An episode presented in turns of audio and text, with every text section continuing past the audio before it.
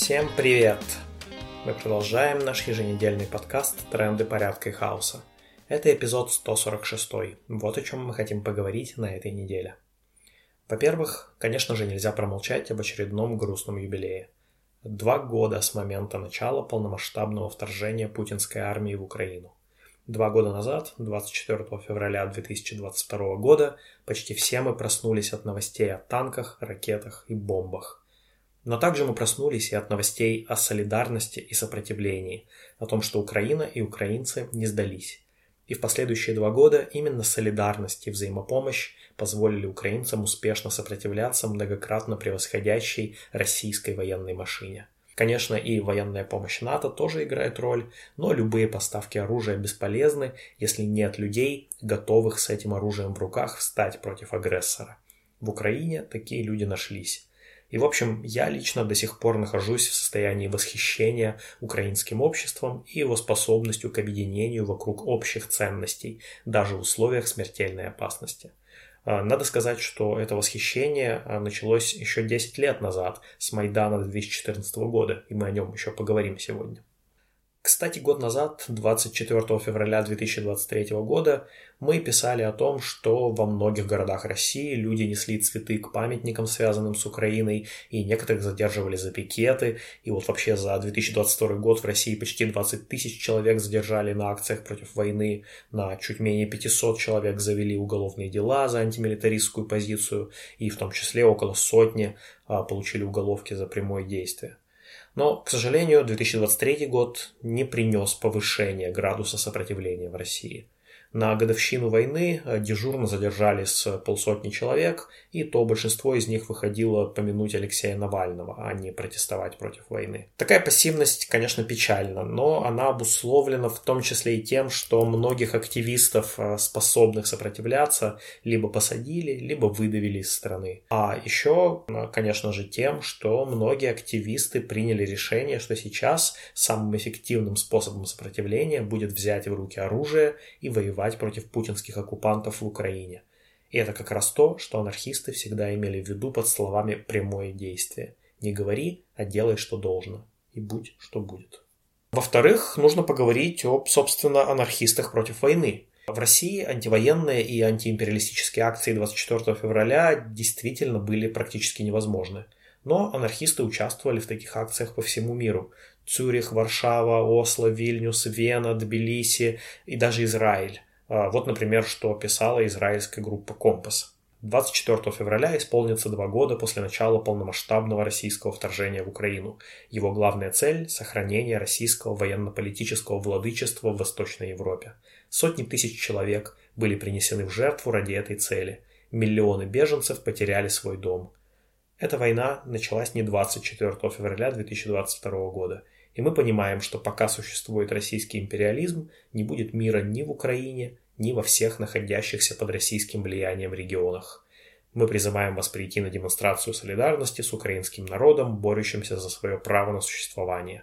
Мы отказываемся закрывать глаза на империализм, будь он или российский, или западный. Империализм – это всегда смерть и страдания миллионов людей, как в Украине, так и в Палестине. Конец цитаты. А вот что говорит портал Антиджоb, который уже много лет занимается правами наемных работников России. Кстати, Антиджоb регулярно выступает автором трендов порядка и хаоса. Уже два года как идет война. Война, которая ведет к деградации экономики и обнищанию людей. Война, которая превращает российский рабочий класс в бесправное пушечное мясо. Война, которая заставляет его сражаться за собственное рабство и нести это рабство соседям. Война против свободы, война против здравого смысла, война против будущего. За эти страшные два года мы неоднократно пытались донести эту простую мысль в наших статьях – мы надеемся, что они могут дать сомневающимся пищу для размышления и помочь противникам войны убедить своих близких, друзей, коллег том, что не стоит умирать за дворцы Путина и яхты его олигархов, что Родина – это не жопа президента, и что главным геополитическим врагом российских наемных работников является свое родное правительство. Мы согласны с товарищами из Компаса и Антиджоба. Кстати, ссылки на их заявления вы можете найти в описании видео. Но надо вместе с тем еще раз сказать, что анархисты вовсе не являются фанатами украинского государства. Можно долго обсуждать различные решения Зеленского и компании, в том числе явно сделанные в их собственных интересах, а не в интересах народа Украины. Но все же большинство анархистов проанализировали ситуацию и решили поддержать сопротивление Украины имперской агрессии Путина. Войну начала именно Россия. Именно по приказу Путина в Украину отправились российские войска в 2014 году. Именно российское государство в конечном счете является главным виновником кровопролития в Восточной Украине. И именно Россия несет окружающим странам авторитарную полицейщину в худшем ее варианте. В общем-то, несет откровенный фашизм. В то же время сама по себе война не приносит ничего хорошего тем, кто участвует в ней, э, любой из сторон. Важно осознавать, что деградируют обе стороны, и пальма первенства в тех же военных преступлениях может легко перейти от России к Украине при определенных обстоятельствах. А вот, например, мы точно знаем, что российские власти производили э, насильственное выселение проукраински настроенных людей из оккупированных Россией э, территорий Украины. И они еще и хвалятся тем, что избивали этих людей перед изгнанием. Но что случится, когда Украина, а, допустим, военным путем вернет себе Донбасс и Крым? Не увидим ли мы такие же фильтрационные мероприятия со всем букетом насилия по отношению теперь уже к пророссийски настроенным жителям? Хотя, конечно, возможно, никаких мирных жителей там уже не останется, а будет только выжженная пустыня и руины. В общем, как вопрошал когда-то Владимир Маяковский, за что воюем. Когда же весь свой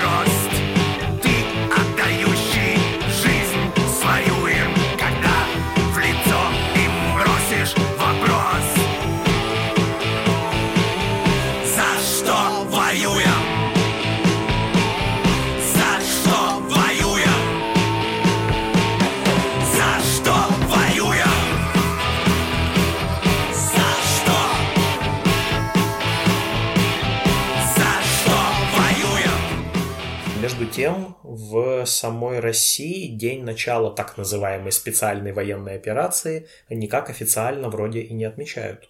Зато в предыдущий день, 23 февраля, милитаристская пропаганда, как всегда, развернулась на полную мощность. Хотим поделиться тут собственным, так сказать, опытом. Вот уже несколько лет на электронную почту автономного действия регулярно пишут какие-то ура-патриоты из организации под названием «Московские суворовцы».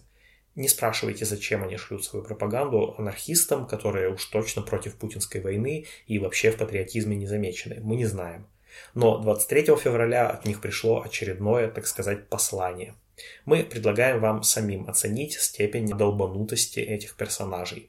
Цитируем часть письма. У нас практически каждая семья связана с армией, с традициями, идеями ценностями военного патриотизма, что доказано самой историей становления, развития и укрепления России.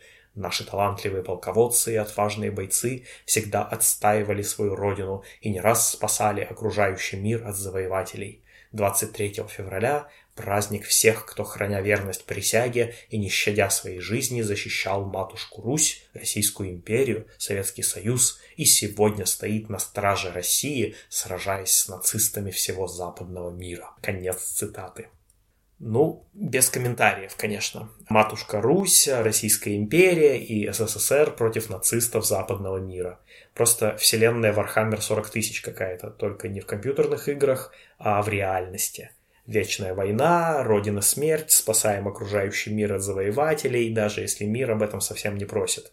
Вот и количество уроков истории в школах в полтора раза увеличивают. Видимо, про Вечную войну и великого бога-императора Путина не успевают никак рассказать. А занятно еще, что при этом российская армия в ходе войны стремительно архаизируется. Вот недавно был потерян очередной высокотехнологичный радиолокационный самолет А-50 вообще такое ощущение, что скоро все российское хай-тековое вооружение украинцы или собственные ПВО по ошибке повыбьют, останутся только мясные штурмы, опять же в духе Вархаммера. Украине от этого не легче, но так называемая Российская Федерация все же становится чуть менее опасной для остального мира.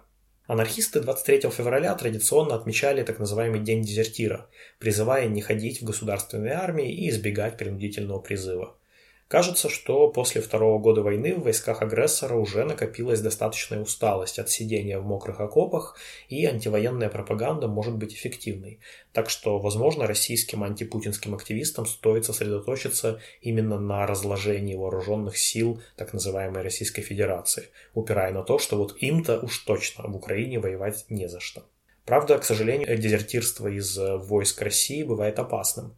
Вот несколько дней назад стало известно, что российские спецслужбы расстреляли в Испании российского военного вертолетчика Максима Кузьминова, который несколько месяцев назад перегнал свой вертолет в Украину и сдался. Ему, по-видимому, сделали украинский паспорт на новое имя и спрятали в Испании, но это не помогло, и кремлевские пропагандисты уже с гордостью заявляют о том, что типа месть свершилась. Что тут можно сказать? Э, печально, конечно, что Украина и Европа не обеспечили Максиму должную безопасность. С другой стороны, такая операция явно потребовала от Кремля больших усилий, и если такие случаи дезертирства станут массовыми, то, так сказать, всех не перестреляете. Ну и, конечно же, заботьтесь о своей безопасности сами, если у вас есть основания полагать, что вы можете стать целью для путинской своры. 20 лет назад антифашистам нужно было быть настороже на случай нападения уличных нацистов – Сейчас в России или за рубежом нужно быть настороже на случай внимания со стороны ФСБ, ГРУ или СВР. Ставки повышаются, но противостоят-то нам по-прежнему фашисты, только в разной форме. Как мы уже упоминали, э, война в Украине на самом деле началась в 2014 году, когда украинцы в ходе революции достоинства свалили правительство Януковича, а самого его заставили бежать в Москву, бросив свой золотой батон. К годовщине начала полномасштабной войны опубликован «Майданский дневник Дмитрия Петрова», откровенный и критический рассказ о тех событиях, написанный российским анархистом Димой Экологом. Очень рекомендуем к прочтению. Как известно, одним из участников событий февраля 2014 года был Дмитрий Петров, 24-летний анархист из Москвы.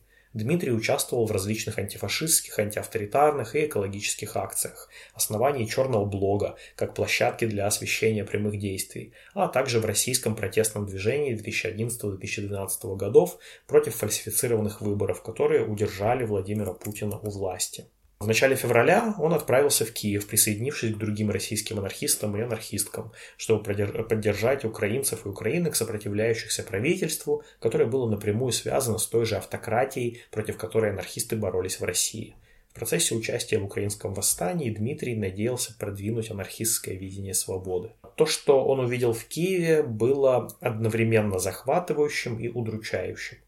В своем дневнике он описывает, как милитаризм, национализм и иерархическая организация уводили движение от тех глубоких социальных изменений, к которым он стремился. В то же время он сохранил веру в потенциал всех людей к коллективной самоорганизации своей жизни, страстно выступая за солидарность россиян и украинцев в сопротивлении всем формам угнетения. Перед лицом фашистских угроз он сделал все возможное, чтобы освободить место для анархистских идей в протестах на Майдане. На этом дневнике история Дмитрия в Украине не закончилась. Через 4 года после революции 2014 года, узнав, что им интересуется ФСБ, он вернулся в Киев, чтобы жить в изгнании.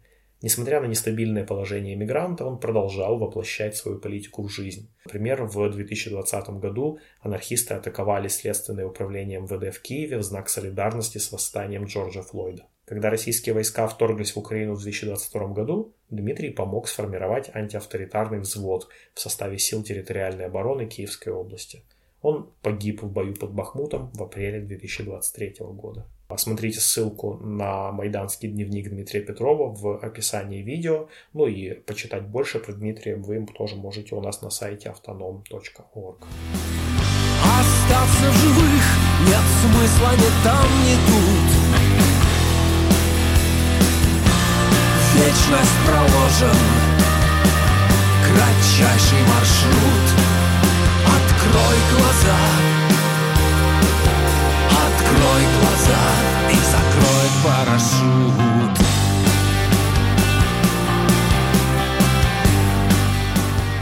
Немного смешного. Оказывается, в российские школы поступила методичка по изучению интервью Путина американскому консервативному журналисту Такеру Карлсону. Ну, Карлсон это такой очень правый тип, расист, сексист, не любит мигрантов, топит за Трампа и так далее. То есть они, конечно, с Путиным нашли друг друга, но все равно крайне забавно, что Путин так по-детски радуется, что у него хоть один журналист из США взял интервью. А, казалось бы, ну что вот этому православному собирателю земель русских какой-то америкашка и, и его вопросы. Но нет, оказывается, Владимиру Владимировичу это кажется настолько важным достижением, что аж школьникам про это нужно рассказать. Это, конечно, многое говорит о подсознании как лично Путина, так и российской власти в целом. На словах он с так называемым Западом воюет, но в реальности пытается сойти за своего любыми средствами. Впрочем, кажется, это не поможет. С точки зрения, опять же, так называемого Запада, Россия после начала полномасштабной войны токсична в максимальной степени. Да уже и не только с точки зрения Запада. Вот и, например, Армения уже все дальше от России и замораживает свое участие в ОДКБ, хотя, казалось бы, была одна из самых близких РФ постсоветских республик. Путин все откровеннее показывает, что ему ближе э, диктаторский нефтяной Азербайджан, чем сравнительно демократическая Армения. Ирония, правда, в том, что основной союзник Азербайджана – это Турция, которая, в свою очередь, один из главных участников НАТО, с которым Путин якобы истово воюет. Ну, опять же, пропаганда пропагандой, а деньги деньгами. Вот э, тоже, кстати, интересно. Есть в России такой Новолипецкий металлургический комбинат. Он принадлежит миллиардеру Владимиру Лисину и очень хорошо наживается на поставках стали в армию агрессора. Сейчас справедливость восстанавливается, и комбинат получает свою дозу взрывов от украинских беспилотников. Но первая же публичная реакция Лисина на вот эти взрывы была неожиданно в духе а мы вообще на военных заказах не работаем, у нас только гражданские заказы, за что нас-то взрывать? Ну, конечно, поверить в то, что во время войны крупнейший сталепромышленный комбинат ничего не поставляет для армии, совершенно невозможно. То есть миллиардер Лисин нагло врет. И вот интересно, теперь будет ему что-то за это от, так сказать, патриотически настроенных граждан, или патриоты хорошо понимают, на кого можно прыгать, а на кого нет. В целом я ставлю скорее на второй вариант. Лисин – это вам не голая вечеринка. Тут и ответку получить можно, но цинизм, конечно, зашкаливает. Ну и, наконец, о репрессиях. О репрессиях, как всегда, можно говорить много. Мы хотим сейчас только напомнить, что началась международная акция по отправке писем и открыток политзаключенным женщинам. Она продлится до 10 марта. А, смотрите ссылку в описании видео, но в целом организаторы и организаторки предлагают писать им на почту, если вы хотите присоединиться к анонсированным акциям или провести вечер писем в своем городе. Напомним, что если говорить о России, то вы можете поддержать как минимум а, Любовь Лизунову, Валерию Зотову и Александру Скочеленко.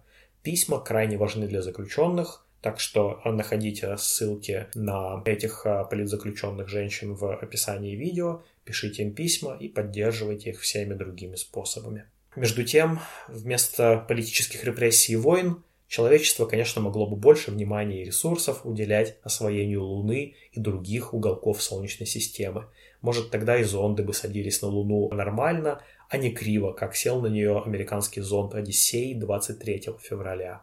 Мы уверены, что если нашим оружием станет та самая солидарность, если мы встанем плечом к плечу против любых форм угнетения, дискриминации и навязанного контроля, то так непременно и будет. И тогда закончится, наконец, эра разобщенного мира и век расщепления, как называл это когда-то фантаст Иван Ефремов, и начнется настоящая история человечества, когда мы вместе будем смотреть на звезды и строить пути к ним.